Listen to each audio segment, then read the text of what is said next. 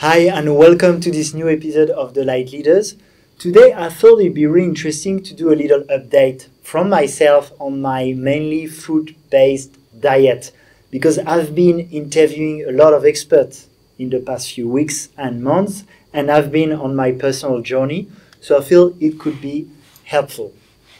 So, first, I plan to keep interviewing people. I'll have Shane Sterling in the next few days, and also to keep doing what I call gentle debates. Because after interviewing a lot of people, I found that, well, some people have different opinions, obviously, and it's really good to have conversations so we can rationally come to a better conclusion for oneself on what to eat. And before we get into what to eat more specifically, and that's what I'll focus on today, I acknowledge that it's very important the beliefs you are about you have about what you eat and your approach, taking time, blessing your food. A lot of things come into the picture. But today I'm gonna narrow it down to why I eat what I eat and have been feeling and the learnings I've had recently. So the first part will be about why I go to a mainly fruit-based diet and explain my line of thinking from intuition to rational to direct experience. The second part I'll talk about what my diet looks like and why. The third part I'll touch into the concerns around variety and supplementing and things where I'm not too sure yet. Uh, the fourth part I'll touch on more the detox part, and I've really calmed down on the detox, and I'll share why. So first, talking about how I make decisions in general in life, but I'll go specifically towards uh, when I eat. To make decisions, I usually combine my intellect and rational mind with my intuition, with also my direct experience, whether it's just me or the people around me or the people I follow. So applying that to my mainly fruit based diet, there are a few things that make that today I really feel like it's right for me. The first one would be my rational mind. And this one helps, but is often very shaky because we all live in echo chambers of information. Some people who are convinced, let's say, the carnivore diet is very healthy, they listen to influencers talk about it, they they keep kind of brainwashing themselves.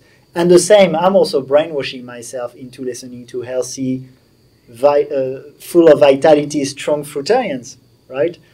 But to me, it still makes more sense logically from I've been following a lot Michael Greger, who does a lot of scientific studies, and I'm also seeing a lot of people who may have been raw vegan for 30, 40 years, and they're like 70, they're 80, they look great, and that's more inspiring.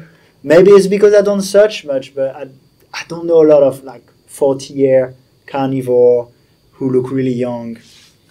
So uh, sometimes they look strong, but for me, it depends on the goals you have. I'm looking for longevity, I'm looking for long term vibrant health. Anyway, I won't spend too much on the rational because that can be a rabbit hole, but I value that, and that's why I do interviews and I do debates. And so you can also use your intellect to see what makes sense to you. On the rational side, I will add I read uh, the 80 10 10 diet by Doug Graham, which is really good and goes into things like looking at our teeth, looking at um, how we digest food, our ga- gastrointestinal tract. It's not the one of an herbivore, it's not the one of a carnivore, right? Um, I think so many things from the tongue to um, um, yeah, there's many things that are really different between a frugivore like us and like a bonobo or a chimpanzee and either an herbivore or a carnivore. So that's like rational things, scientific things you can look at, and that, that will make sense, right? Um, if you look at our teeth, they're very different from the teeth of a lion. And then for people who go more into the biology, we're way more different than we are to other frugivores. So that's more for the rational, scientific. Then I also look at the intuitive. So intuitively, if you put in front of me a really ripe mango, a leaf of kale, or a rabbit that just got killed? Well, I intuitively go for the mango. Like even if I don't think about it, it's just it's juicy, it looks good. Um, second, I would go for the kale because it's not that appetizing, but could still work. The last thing I would do was to take that rabbit and rip it open and start to eat inside. Like that personally disgusts me.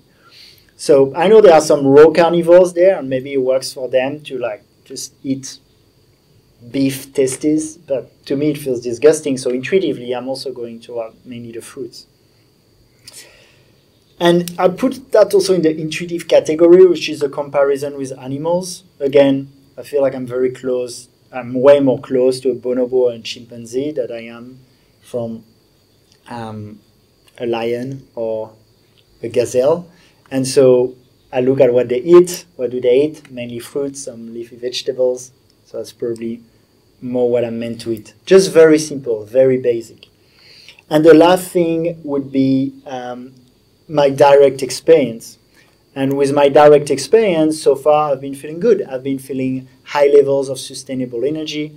I've been feeling more spiritually connected. I've been feeling um, steady emotionally, generally more happy than I feel I am if I eat things that are more heavy, even like cooked food. And so my direct experience is good. Now, of course, if it was to change, I know I know a lot of people. They were like, "Yeah, my mind is set. I want to be fruitarian," and they felt like their body was not following. So, of course, if that's the case, um, there can be many explanations, but I understand that people don't do it. But for me, my direct experience so far is good, and I've surrounded myself with influencers and people who I feel are thriving on fruits, which also help my beliefs. So, intuitively and rationally, and from direct experience, it feels right. And if that speaks to you, maybe it feels right to you too. I will add a last thing in the in the rational that counts is for me the ethical part of being uh, vegan. I'm connected to energy. uh, well, ethically, I don't want to kill mammals when I feel they have emotion, especially when it's done in the um, very unconscious way uh, with slaughterhouses in Western countries, especially, and also just taking on energies of fear and slaughter in my body with what I eat doesn't feel good. So that adds to the rational also. Okay, that's it for why I'm going to that mainly fruit based and why it really makes sense to me from all these different angles. Now, the second thing is going more in depth into how I eat that uh, so I do mainly fruits, a bit of leafy greens, some raw vegetables, and sometimes if I really feel like it, I go on an occasional cheat, which at the moment is either gourmet raw or some cooked food, uh, still vegan, and usually still quite clean without the oil, without the salt. The ideal, well, I have kind of three principles for um, what is the ideal. The first one is the quality of the ingredients, period. So if I have an organic mango, it's great, and it feels like a right ingredient for me as, as a human, and the top quality of that type of ingredient also. The second one is is it in its natural state? I don't say just raw because what people call raw can actually be quite transformed. If you think of dehydrated papaya or a flaxseed cracker, well, you don't pick them from a tree. It needs to go through a certain processing. So, to me, it's like how natural it is is important. So, not cooking, but also not dehydrating, for example. Uh, so, a papaya, a ripe papaya and juicy, is better in that way than dehydrated papaya. And the third thing is the food combination. So, if I have that papaya by itself, it's better. So regarding those three principles, the best would be a very high quality juicy fruit that I, that I eat by itself, that I would monofruit. So when I have a juicy organic mango by itself, it ticks all the boxes and it's perfect. Then sometimes I want variety. And I think I have a lot of conditioning. I'm French. I used to like cheese and baguette and um, saucisson, like sausages and all that. So let's say I'm at a restaurant. Sometimes I'll go like, okay, I'll have a gourmet raw, without the oil, without the salt, but still a lot of different raw things.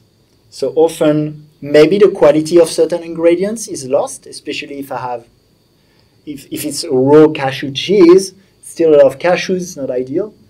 And then the combination is lost if I have 10 different things that don't mix well together. Or another possible cheat would be if I have boiled sweet potato, then it's like cooked. But if it's a really quality sweet potato and I eat it by itself, it might work better, even though it's not raw, than the raw gourmet. So then I play with this, and but I try to uh, get best quality, natural form, best combination. And with these three principles, I can easily see what is going to be optimal when I'm, let's say, at a restaurant and I'm like, am I going to have some steamed vegetables, some raw gourmet, uh, and I want something a little bit different. Um, but yeah, 80 to 90% of what I eat is going to be fruits, mainly almost only sweet fruits. I like sometimes to have the tomato, cucumber, avocado salad. Great ingredients. Um, raw. Combination, not so sure. But that's that's the main thing. And then I explained a little bit of my quote unquote cheats. Um, and the last thing is I also don't do juice much. And from a lot of conversation I've had with Loren Lockman, with many many of the people, it feels like a consensus that juice is an inferior way as long as you can digest the fruits. I know Jeff he needed to juice because he had Crohn's disease, but apart from that, um, like the fiber is important and you, you start losing nutrients uh, very quickly after the juicing. There's like Loren talked a bit about it. There's a lot of things with the juicing in the interview, the gentle debate I did with Spira. So that's where I'm at with like my optimal. And the, um, I still have some doubts, you know, I'm still open. For example, I listen to Gillian Berry and Shane Sterling and some people that look like they're really thriving and some of them add more uh, superfoods and supplements to what they do. So th- that's a question, right? Is if you go just for the fruits and the leafy greens, do you get that nutrient? Do you get this? And the soils are depleted. And um, someone like Loren Lockman often thinks that deficiencies get fixed by things like fasting. So that actually your deficiency is not because you don't take the nutrient is because it's not absorbed.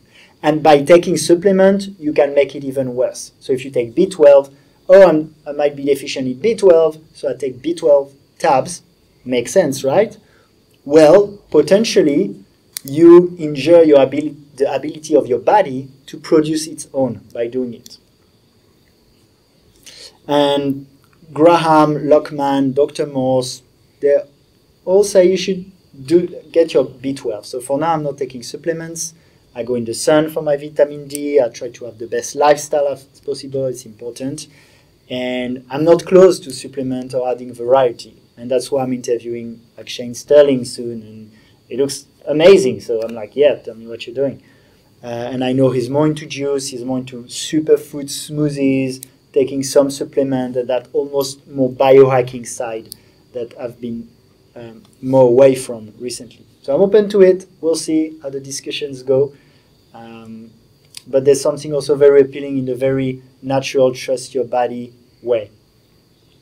Natural and trust your body, but to a certain extent. And that's the last chapter of this share, which is even Loren Lockman, when he was here a few days ago and I asked him, he, he says, Yes, it's true. Uh, we've had such an unhealthy lifestyle, and that's why he recommends those long water fasts, even though when you look at nature, animals generally don't go on a long water fast unless they really need to, unless they have something really important to heal. But if they're healthy, they wouldn't do that. If they're hungry, they eat uh, what they want to eat if they have the food. But for us, a bit different because of all these circumstances, the way we grew up, and those mucoid plaques that we've accumulated inside our bodies because of that. And so that's the same logic that leads to a lot of detox ways. And I've tried a lot. I've been drinking my urine for three or four months. I've been drinking turpentine twice for a week to get rid of parasites. I've done Zen cleanse. I haven't tried, but I know people doing MMS. Even Josh X talked about it in our interview.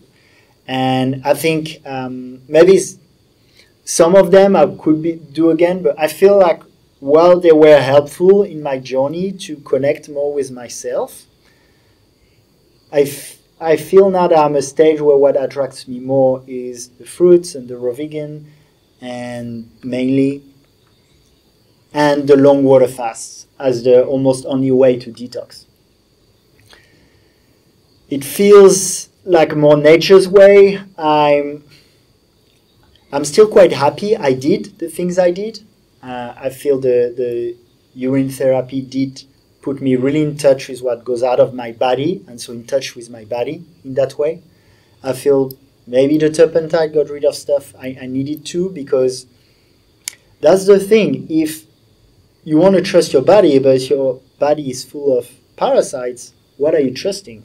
Is that really your body or the parasites? So it can be good to be a bit more radical and a bit go more, um, let's say, strong and get rid of it. So I'm, I'm quite happy I did it. I don't regret it. I don't necessarily recommend it though, and especially if people are already um, already like motivated. I feel it's almost if you can't do the fruits and the water fast and you need something that looks more like a quick fix, maybe it helps. But now I feel I'm more into that fruits and long water fast and that I can do it and that I don't need this detox and that I will create more harm than good. What I'm thinking. For now, I can change my mind. That's why I have all these discussions. Um, yeah, on detox, I'd love to have uh, Casey from Vegetable Police. I've, I've tried to reach out, but that, that would be a really good interview, I think, too. And he's just a really fun guy. So that's where I'm at at the moment. Uh, again, I feel good. I feel pretty convinced, and and I also know that a lot of people have been in my situation before and have changed. I've seen people who are who are like after two or three years raw vegan, fruitarian super convinced, yeah, that's my path, and you meet them one year later and they're doing something very different. So out of humility, I can't say like, oh, I found the way. I, I know I need more time. However, in my current state of consciousness, it looks like uh, this is a path I'm going to take for life. That's I feel is right. Is right for my body. Is right for my ethics. Is right for my mind, and um, and that's why I'll also try to do it really well and to thrive with it, keep the lifestyle, being strong, having energy. And yeah, we'll see where it leads. So keeping that open mind, uh, but really stabilizing that not strict, but kind of mainly fruitarian lifestyle.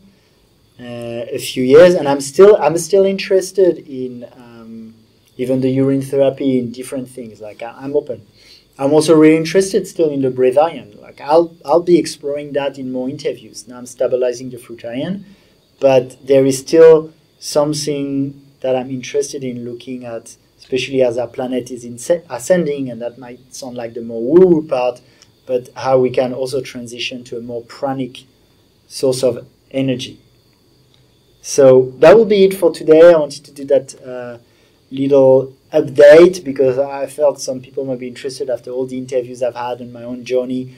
And please ask questions, ask questions uh, in the comments on the YouTube video, and also join the Telegram group. So when there's enough people, I'll organize it a bit better um, to have sections. But join the Telegram group t.me slash the light leaders. I'll also ask all the people I interview, including those top influencers, to be active there. So it can be an amazing group of conversation. I'm very grateful for people who take some of their precious attention to listen to what I share. So thank you so much. And of course, if you want to help even more, please like, subscribe, and share the video. Much love from Bali.